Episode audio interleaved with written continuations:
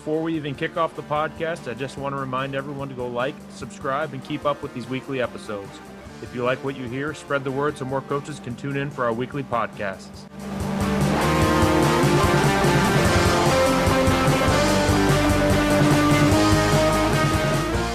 Hey guys, welcome to another edition of the Hog Football Podcast. Today I have got my friend, my co host, my compadre, Coach Jack Dingus, with me.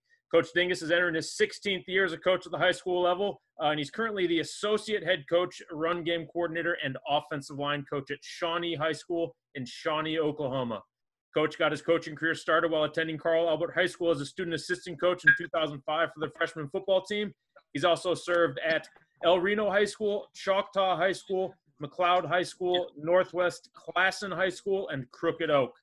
Uh, in addition to being assistant football coach, he's also served as head track coach at Northwest Classen, coach track and field at Crooked Oak High School and Shawnee High School currently.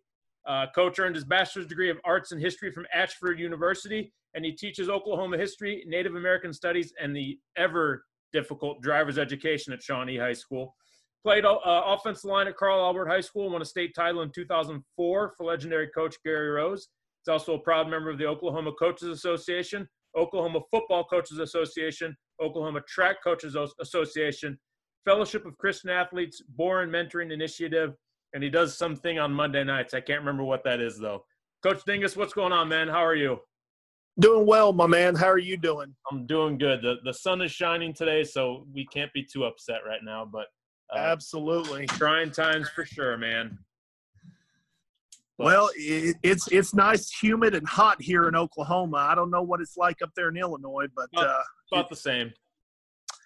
Probably not, uh, probably not as hot, but it's still it's still pretty uh, it's pretty humid. We had we had some good rain yesterday, so it's um, burning off a little bit today. But it's uh, it's like I said, the sun's shining, so I can't be too upset. Um, well, you know, I think we, I think last time probably we had a good rainstorm was probably Memorial Day weekend. Ooh, so that's about a month. So yeah. it's starting to dry. It's starting to dry out a little bit here. So yeah. Well, hopefully you get some rain here coming. Um, hopefully. We, uh, you know, first question I got to ask, and this is something I ask everybody. Talk to me about, you know, you've been you've been an offensive line coach for the majority of your career. Uh, coached at some good programs. Played at a great program, obviously at Carl Albert. Talk to me about how the offensive line played a role in, in the success of some of those really, really good teams, and especially those state championship teams. Uh, it was crucial. Um, I think uh, early on, you know, at Carl Albert High School, I mean, we had some great, great skill guys. We had cats like J.D. Runnels, which I know you know yeah. who he is. He played yeah. for the Bears, played at OU under Bob Stoops. Um, you know, we had Andre Daniel at quarterback early on. We've had some great teams. We had a guy named J.R. Moore that played quarterback when I was there, uh, Charles Hightower, uh, David Vaughn, Oku, um, Daytwan Lowe. I actually coached Daytwan Lowe as a freshman my first year of coaching. We had some great skill guys, but we also had some great offensive linemen. We had guys like uh, Billy Cox, who went to Pitt State, uh, Dane Wise, who, who played at Mizzou. Mm. Um, trying to think who else. We had Jason Madonna, who's now a high school coach in at Del City High uh, here in Oklahoma. Um, most of Coach Rose's offensive linemen are now high school coaches. So, uh, and you know, Coach Rose was also our offensive line coach, and you know, I had the uh, I was fortunate enough to learn, in my opinion, the best O line coach in the state. Um, you know, for for four years. Right. So it played a huge role into uh, going into uh, my career. Uh, you know, I coached uh, O line, D line my first year in, and you know, I moved around a little bit, coached defensive side of the ball for two years, you know, at Choctaw and at El Reno. And then I coached wide receivers at McLoud um, and did special teams. But, you know, and when I went to Northwest and and and in Crooked Oak and Shawnee, I've been no line guy. So that stuff, that repetition, that stuff, the daily drills that we did uh, from Coach Rose, you know, um, I still do it to this day with my guys. So, right. Right. so it, I, I think it was a huge advantage being a player for him, and the stuff that he did um, still translates to what we do today. Yeah, I mean, I still I can remember, you know, my my position coach in high school ended up being our head coach who gave me my first job, and I was, I mean, I still do some of the drills that he that we did when I was a player. So I mean, that stuff right. that stuff definitely sticks with you. Um, yeah. You know, you mentioned you mentioned your your time as a defensive coach, and that was kind of one of my first questions. Um, I know at, at, at Crooked Oak you ended up becoming the defensive coordinator for some time. How and I can't remember, you know, I could be wrong here, but how how were you able to kind of balance being the defensive coordinator as well as the offensive line coach? Um, if you did, I can't remember if you did or not. How how if you did, how I did both. balance that? I did both, and I'll tell you exactly how we balanced it. Is we had great. I had a great uh, a great coach with me on the O line, who was a young guy. Um, uh, my first year, I had a guy named Nick Taylor there. Uh, he did a great job. He's out of the business now. I think he's, I don't even know what he's doing now, but he was a GA uh, kind of uh, student assistant, if you will, at, right. at, the high school level with us. And, and he was wanting to get in the business and, and he played, he walked in on at OU, played for Washington High School. Uh, he did a great job. I had a guy named Michael Hom uh, towards the end of my run there at Crooked Oak, and he did an excellent job. He was a pay, pay attention to detail, um, you know. So I, I kind of oversaw, but they did the majority of the work. You know, I we we kind of kind of did the blocking scheme and stuff like that. You know, being a two A school in Oklahoma, you know, we only had three or four coaches on staff, right? Uh, especially at an inner city school. So, you know, um, either Emmett Canfield, me, um, guy named Thad Cunningham, who's now the AD over there, uh, Mike Hom, and then we had Darren Dean that came in be the offense coordinator, who later became the head coach. You know, it was it was about us four or five guys there, and you know we just had to work together and, and be efficient with our time. But the great deal was having great guys under me on that side of the ball where I could take care of the defensive side and, and you know so it was more me being a mentor to them, right? More than anything. So right. they did a great job, and I think Mike is over at Carl Albert Middle School now, working his way up into the the varsity ranks over there, and and he's doing a great job. And and uh, like I said, with Nick Taylor, and also uh, you know I had a guy named John Mitchell who's now at Midwest City High School. Uh, under me over at Northwest Class, and so, you know, we, you just got to be efficient uh, right. That's the best way to do it, and especially you know when you're paint marking the field, painting the field. I don't know. I you know I, I was going to ask you at Fort Madison when you were the head coach there. I mean, I'm sure you guys had a lot of stuff you all had to get done. You know, with painting the field and and and all that stuff. I didn't know if y'all painted the field or anything actually, like that. We did not. So at Fort Madison, we had um, a uh, a maintenance guy who would paint the field. Um, and so he would mow, he would paint, he would do all that stuff. That was kind of his part of his job description. Uh, we actually painted the field more at Rossview than at Fort Madison, which was a, really? a school, yeah, school three times the size. But we would have, they would have dads come out and paint on Friday, on, uh, excuse me, Thursday nights. Um, right. So we would go out there and help them paint a lot, and they would they would do it up now. Now they would get. I, I can try to find some old pictures, but we had we had one of the one of the parents um, who would come out there and they'd do uh, red and black checkerboard in the end zones. Uh, they do you know they'd do fancy things up for for certain games. So we would do it more there at the bigger school than the the smaller school, surprisingly. So uh, yeah, we didn't right. we didn't have to do that thankfully, but I, I, have done it before. It's it's uh it's a pain in the ass. Let's just say that. Right. Leave it at that. Well, you know, when I when we were at Crooked Oak, Okay, so there's five of us on staff. Now, we both coach varsity and middle school. Right. right. We didn't have a JV squad because I mean we only had probably 25 to 35 guys on the varsity roster. So, and we didn't have a ninth grade bunch, so we just brought the freshmen in to put them on varsity, and then you know we would play them. I mean, that's how we were at Crooked Oak. Some freshmen had to play. You know, if right. you were good enough, you had to play. But but in addition to all that, I mean, we had to drive the bus, we had to paint the practice field, paint the varsity game field, um, you know, clean our locker room, clean the. I mean, it was it was all of us. Uh, I mean, we did. I, I did that for six years. I mean, we did not get any help. Uh, you know, for, we didn't have a janitor down there, so we had to haul the trash out. We had to do everything, and it was it was a good thing we had a pretty good staff that was very cohesive. Um, right. Guys got along because he, you know, it could and, and, you know, my first two years there, we come into that situation. You know, they were 0 10 the two years before. Uh, Dennis McCray gets the job and hires me. I, I come in, and that first year with me and Dennis, it was me, Dennis, Nick Taylor, and a guy named William Mancuso, who's now on the East Coast, I think in Virginia somewhere.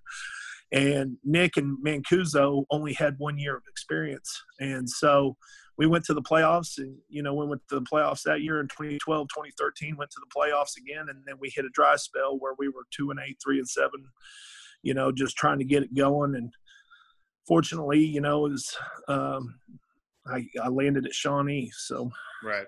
What you know, kind of one of the other questions I had for you was was talking about kind of that small school environment and, and you know your time as as a as a track coach. How important was the how important was and is the multi-sport athlete to to those small schools and and you know oh. especially even now at, Shawnee you know how important you know what what's what kind of role does that double does that multi-sport athlete play for you guys well you know um, I think it's I think it's crucial uh, I've been on, I've been at places where um, coaches don't let their athletes play other or they try to specialize, mm-hmm. and I think that's the most biggest disservice you could do. Um, you know, you you know, you're a college coach. You want those guys to uh, play as many sports as possible. I, I, mean, the way I look at it, um, you know, keeps them out of trouble. Uh, they need to play every sport they can, and we're going to encourage our kids to do that. Uh, if if they're a straight football kid, we want them to be in powerlifting, or we want them to be in track, throwing the shot or disc. You right. know, I think that works explosion and stuff like that. But back to back to being in a small school like Crooked Oak, it was crucial. Uh, we had to have all those kids because you only had a certain amount of kids that would play sports. So it was crucial for us to share them and to have them come play every sport. Now, keep in mind the football staff coached pretty much every varsity sport. You know, uh, I was I coached football. I was an assistant in football. Uh, Darren Dean was the head basketball coach, who was the offensive coordinator, mm-hmm. and then uh, Dean was my assistant in track, or and then he was a co-head coach with me. He did the girls and I did the boys right. um, in tracks and the same athletes, and, and, it was easy for us because we would encourage them to do that. Now, being at Shawnee, being at a 5A school, a larger school, um, you know, you got you got some kids that still just want to play one sport, but uh, the coaches are very positive about sharing athletes, right. and I think that's it's good. crucial. Yeah, I think it's crucial. It's. I mean, I've been at you know I've been at places where you get some of that pushback from coaches who, oh well, this guy doesn't want to what doesn't want to do this, and or or this guy shouldn't do this. Well, you aren't kind of you know you don't know what he should or shouldn't do, and is it you saying this kid doesn't want to do this, or the kid saying it? You know, they sometimes right. can you know you know how young high school kids can be and how coaches can right. Be. They can push a certain direction or, or you know push a certain way and and sway somebody's decision. So it's un- it's unfortunate when that happens. You know, luckily I've been at right. a lot of great places where all of our best players were multi-sport athletes or at least tried to play another sport. You know, that was the big thing for me when I was at Rossview was that we had a we had a, one of our really good offensive linemen who uh, is now going to end up being a four-year starter at a at a school in Tennessee and he was his junior year he was going to give wrestling a try and he tried it he made it through the season and he hated it. And so I said, all right, right. you're good. You know, if you don't want to do it again, don't do it again. I just didn't want him. I want him to try something different and not not quit on it. And, and unfortunately, there's too many coaches out there that don't want their kids to try something different. And that's that's you know, it's it's uh it's the way of this generation, unfortunately. And and that's you know, it's not going to change anytime soon until everyone kind of gets on the same page. Well, I, I, I know you've noticed this, and you've probably been in a lot longer than I have. Um, when did you? What year did you start? Uh, no, you got you got more years than I do. I started in 2007. Okay, I you know you could tell a huge difference uh, from when I I mean just back in 05, even when you started in 07.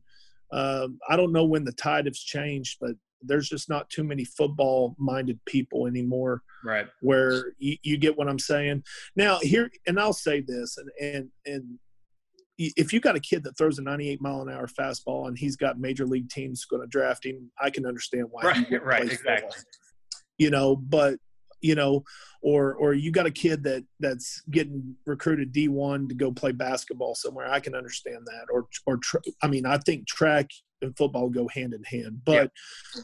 now, if you got a kid that that plays, you know, AAU ball and doesn't have any offers on the table, then he needs to play every sport there is. I mean, that's just my opinion on it. Uh, and like you said, if you got a kid that they at least need to try it, and then if they don't like it, that's fine. I mean, that's but at least you could go and say, you know what, I tried it, right? I didn't like it. Well, and that's I, just I, I, I never I want I don't want the kids to have regret. I mean, I can remember right. my first year at Fort Madison, we kind of had we had three we had one guy who came out who was not a football player and loved it. We had uh, another. We had actually two guys that came out that weren't football players that that that ended up loving it and became starters, and and one make, went in all conference and everything. We had another kid who was gave it a shot all summer, um, was a basketball player, and then just didn't play. And as soon as the season ended, he was like, "I should have played. I regret this so much." And then we had another one who just never tried and was, but that's the kind of kid he was, and so um, it yeah. was unfortunate, but it, it, was. That's all we wanted, you know. That's all we kind of preached to those guys, and I'm sure you guys are the same way. Just give it a shot, yeah. you know. Give it a try. I guarantee you're going to like it a lot more than you think you do because you're hearing horror stories from the one kid out of 300 kids who didn't have a good time, and you're trusting that yeah. over the other 299, and that's that's the that's the sad part. Like, don't trust that one kid let your let get, let yourself make that decision on whether or not you want to be a, a try a different sport whether it's again and that's not just for football that's for any sport that's that's you know go you know, one of the great one of the great things that that I can remember about my time at Fort Madison is our second year after our second season we had 36 or 37 guys that were going to be returners you know not counting the seniors that that graduated that or that finished the football year obviously 36 or 37 yeah. guys, and I think 34 or 35 of them were, were playing a multi, were, were playing a winter sport, whether it was basketball or wrestling. And so right. we were, you know, we were super proud about that, and that just, you know, it's it all ties into the the school and the school spirit and school pride and everything along those lines. So it's important. right.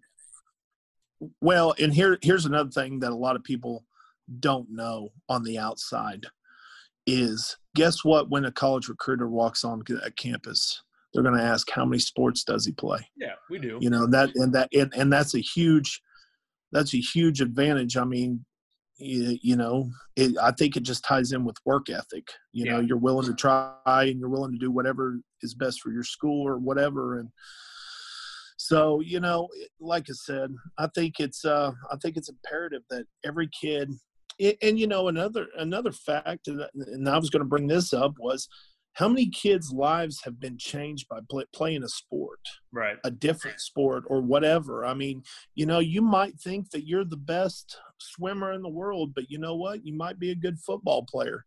Right. Now, football, you might get a D2, D3 offer, and swimming, you might not get anything. Right. You know, I mean, you know, your life can change. I mean, guys, education ain't cheap. And, you know, and I tell them my kids that all the time because, you know, I got student loans. And so it's it's just one of those things. If it doesn't matter where you go to school, as long as you get a free education and you're taken care of, right? You know, yeah. um, and that's a huge thing. Everybody's, you know, as long as you get a good education and, and it's and it's near free, then jump on it. You know, so.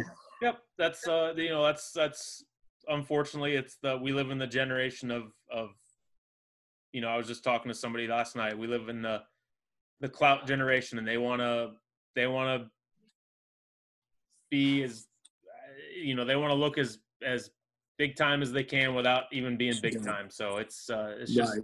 it's sort of the way things go. But we we've we've all got to do a better job to get past that. Well, and there and there's guys in the coaching business like that too. I mean, yeah. you know, a lot of flash and but like I said, it's uh, I'm with you on that. You know, uh, you know, just be smart. You know, if you're a kid listening to this, go find find a school, and if you're getting recruited, you know, as long as they take care of you, you know, right. don't don't take student loans.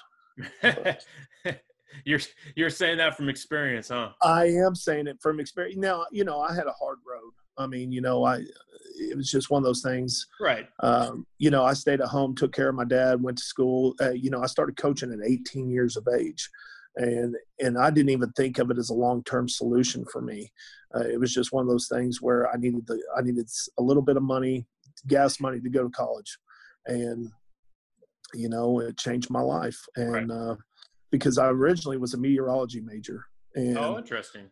Yeah, so I was a meteorology major early on, and and uh, couldn't do the I couldn't do the calculus, so I switched majors to history. And you know, my dad said before he died, he said, you know, you should be a football coach and a history teacher. And right. so I did that, and here I am, however many years later. Right. So still, going strong. Still, right. still going strong, man. Right. That's awesome. Uh, you know, so, last last question I've got for you, and this is the doozy one. Um, if you could put together, and you kind of already talked about this a little bit, but if you could put together a Mount Rushmore of offensive linemen um, from guys you coached, guys you played with, or guys you were just a fan of, uh, you know, watching the game as a as a a, a, a youngster, uh, who would be on that Mount Rushmore? Who who, who would be on that five man Mount Rushmore? Uh, you know, Kevin Mamawe might get mad at me, but I'm going to say Mike Webster at center. Um, Mike Webster played for the Steelers. Uh, he's he's when you think of offensive lineman, you think of Mike Webster. Now these guys, our generation probably don't know him. You know, I, I, I one of my favorite pastimes is kind of looking at the history of football and watching old films. Right. And, and it just, you know, I, I, think Mike Webster would be up there. It's really hard, Tony. I, golly, it's hard. Um, I would say uh, Gene Upshaw's got to be in there. Okay. Um, Gene Upshaw. I would have to say Mike Webster. Um, I'm trying to think another tackle. Um, good grief. I'm trying to think of one. Um, Eric Williams for Dallas was really good until, you know, he could have been one of the greats. He, you know, I'm looking at his potential before he had that car accident. Right. Um, good grief. You're putting me on the spot here. Um, Oh, good Lord Almighty! Let's look here. Um, I would have to say Gene Upshaw, Mike Webster. Um, uh, you know, I'm, I'm my mind going through my mind here. Um, You're not going to throw any Sooners on there. Well, yeah, I'm gonna. Uh, oh, you know, J.R. Conrad. He, you know, he played at OU. Uh-huh. Uh, and and then he played for the Patriots, and he also does trench mafia here in Oklahoma. He does a great job. Him and Mike and all do an excellent job working with kids, and they don't charge them, and they teach them the right stuff. Um, J.R. Conrad, let's talk about OU. You know Trent Williams. Um, man, that's so hard, man, because I can sit here and I could go on and on, and I could probably give you reasons why or why not. Um, I would say probably let's go with you know Art Shell was pretty good too at tackle. Jackie Slater. Um, yeah. Then you got Kevin Mamawe, and then you got uh, Kreutz that played for center for the Bears. Um, good grief, Tony. Um, Tom Rafferty, who was a guard for the Cowboys. You know, Tom Rafferty was the only guard uh, in Cowboys history that blocked for two Hall of Famers with Roger Staubach and Troy Aikman. You know, and right. Um, oh my gosh, uh, I'm trying to think who else. Uh, so, oh. Wes Sims. Uh, what sticks out? Wes Sims played at OU. I don't think he played in the league. Wes Sims and Chris Bush, Kelvin Chaisson. Um, those guys um, were really good yeah. back when I was growing up yeah. at OU. Um, I'm trying to think. Uh, Kelvin Chaisson, um, Frank Romero was another good one. Um, Will Shields, who's who's uh, who played. Yeah, Will Shields is Will Shields has been argued as one of the best guards of all time. Oh yeah, absolutely. And oh, I'm trying to think who else. Um, I'm trying to think. Um, John uh, played for Pittsburgh in the '70s. He was on the same line with uh, with Webster and those that bunch. I'm trying to think. Uh, John, uh, golly, I got his name, last name of the tip of my. I think he's from Oklahoma somewhere. Yeah. Man, there's just so many good ones. There are. I there mean, really are. They're, they're just. I, I really. I mean, we could. I mean, we could. I mean, we could debate all day. I mean, oh, we yeah. could talk because I'm telling you, Jerry Kramer, uh, Forrest Gregg, um, you know, those guys that played for the Packers that perfected uh, Lombardi's Green Bay sweep. Um, you know, good, good night. I can't think of any more. I mean, that would be and Ron Yary, who played for the Minnesota Vikings and went to four Super Bowls that had to block John Matuszak and mm-hmm. and and all those guys up front uh, when they lost all four of their Super Bowls. You know, um, you know, the Bills in the '90s had some great guys up front. You know, right. Dallas. You look at Dallas; they had Nate Newton and Mark Stepnoski. I'll tell you what, Mark Stepnoski. He don't get a lot of credit. He was he was kind of like you. He was small. Yeah. And he played center, and you know, uh, Mark Stepnoski and and and Nate Newton, and you had Larry Adams, and you had uh, Mark Tuinei all those guys. Mark Tuinei was a former defensive tackle that that um, was backing up Randy White, and they moved him to offensive tackle. You know, so there's there's just uh, Mike Munchak. How about Jim Langer? You know, um, all those guys that played for the Miami Dolphins. You know, on the perfect season. Man, I could go on and on. I don't know, Tony. That's a hard question. uh, you know, you, so gave, you gave me plenty, so that's good. You got you got right. it, so you're good we, uh, we we can have a we could have a history of football podcast one day and we'll just debate them all out and yeah, figure right. it out man yeah. you know? Jeff saturday is another one. I like jeff saturday but you know i don't know man. It's just man i'm gonna have to sit down and think about that. You're making me think. Well you gave enough so uh, you know, real real quick before we get you out of here coach do me a favor drop your twitter handle for everybody um, and and uh, obviously remind them about the the chat on monday nights for us well, guys, uh, I'm Jack Dingus. Uh, my Twitter handle is at Coach Dingus. And you can catch me on Monday nights on the Monday Night Hog Football Chat, the number one place on Monday nights to be if you're an O line guy or just a football fanatic. And we usually get started at 8 p.m. Central. All right, Coach. Well, I appreciate you coming on and talking with me today. Uh, hopefully, you guys are doing well and, and uh, staying safe and getting back to getting back to practice here pretty soon. Oh, yeah, hopefully, man. Hopefully. Yeah. So. Yeah. All right, bud. Well, I appreciate you. Take care, and we'll talk soon. All right, man. All right, See ya. Thanks for listening to this week's episode. Make sure you like and subscribe, and you can find previous episodes on Anchor, Apple, Spotify, or any other podcast platform.